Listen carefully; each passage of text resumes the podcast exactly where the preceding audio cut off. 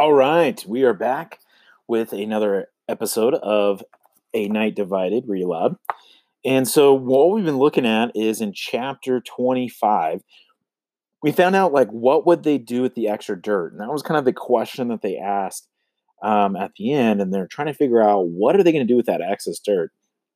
Um, I did have some kids uh, reply back to kind of that question, and um, some of the replies back was do they move the dirt and throw it into the pond, which I thought was a great kind of clue.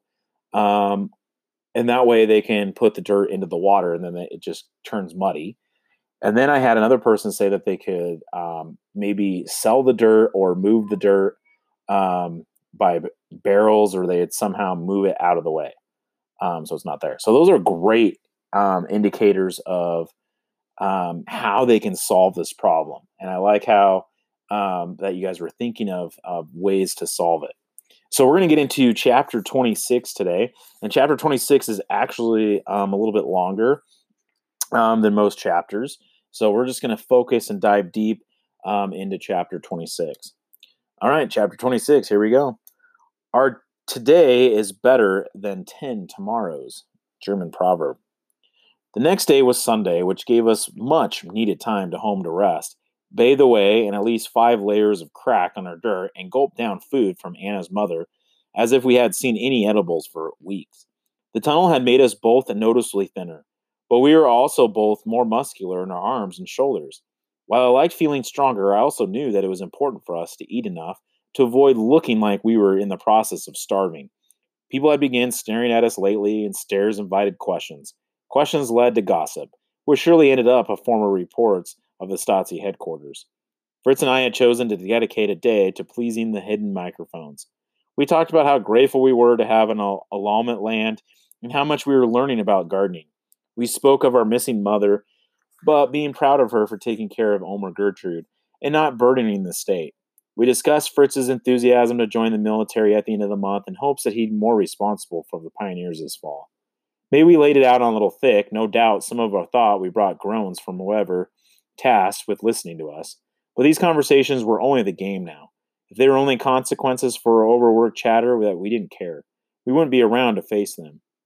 Fritz and I worked together to get the apartment cleaned, but we were both delaying on the worst job of all the laundry. It had piled up over the last week and a half to do something on the scale of a small mountain.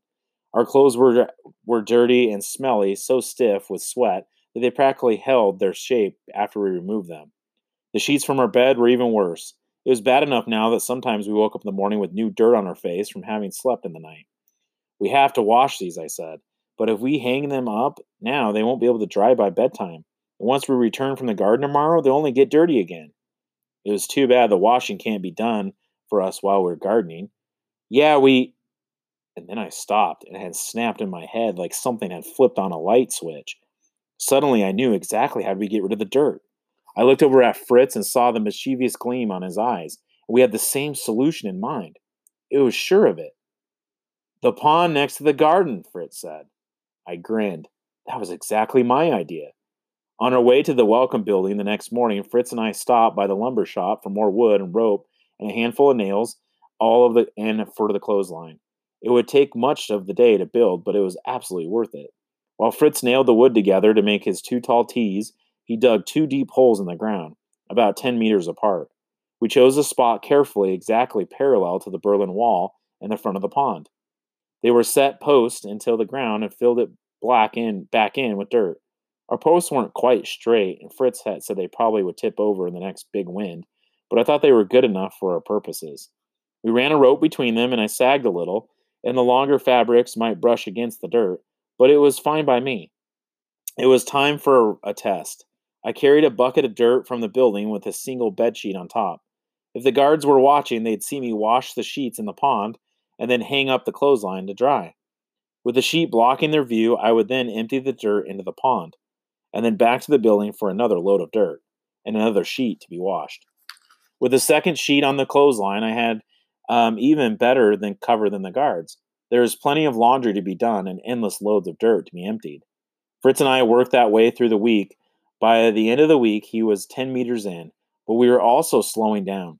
It took time to walk the piles of dirt from the deep within the tunnel back to the air raid shelter, and it took more time to empty the dirt because now I had to sneak the dirt out from the building and get it to the pond, then wash and hang sheets on those those t- trips. I both had to put time in the garden because it was almost certain that at this some point someone would have to drive by to check on us. Fritz and I began working long hours and driving as early as possible in the mornings and staying as late as we could that night. We were barely sleeping and eating as, as we could to get by and working, always working. Occasionally, our trips to the welcome building, we walked past the platform where I'd seen Dominic and Papa, but they never were there anymore. I washed, I wish they were. I wanted to let them know we were digging, as Papa wanted. I tried to remain patient, though, and keep focus on a face. At least we were moving deeper each day. The problem was, that Fritz pointed out, is that 18th birthday was coming up soon, exactly three weeks from now. That was our absolute deadline to finish. We weren't sure how much farther we had to dig, but it was a long way, and we could not just walk away if we didn't finish in time.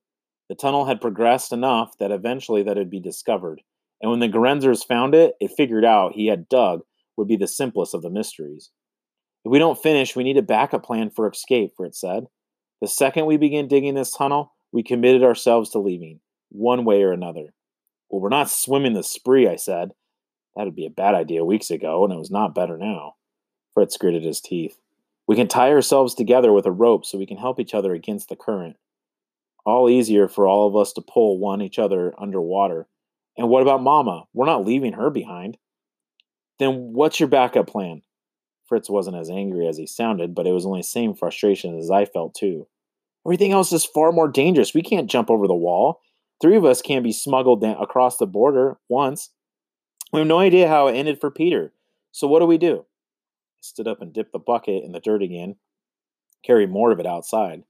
We'll finish this tunnel, Fritz. We finish this tunnel as our lives depend on it. Because now they do. By the beginning of our third week of digging, we'd washed every sheet in the apartment at least 10 times. And since the pond was constantly being flushed with dirt, the, the water had hardly been cleaned. The sheets looked worse and worse with the, each washing. I figured that this was good news. It gave me an excuse to pull them down and wash them again, along more hidden dirt from my bucket, of course. If my mother saw these sheets, we'd only be now white in the pant in white past tense, which would be horrified. But I couldn't have happier than the lack of progress. All right, so that is the end of chapter 26.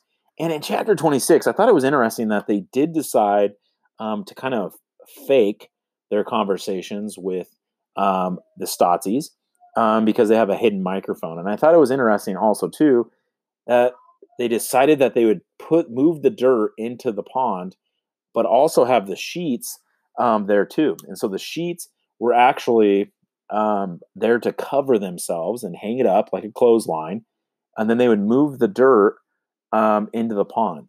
Well, they're having a hard time because the pond is now getting dirtier and dirtier, and it's harder for the sheets to be washed. So eventually, someone's going to notice, um, and what's going to happen? So they're going to have another problem, I think, um, that they're going to have to try to find um, a solution to. They also talked about if we don't finish this tunnel, he's still going to the military when he turns 18. So they're definitely having um, that struggle too, as well, um, in that conversations. All right, we'll see what happens. That is the end of chapter 26, and we'll see you in chapter 27.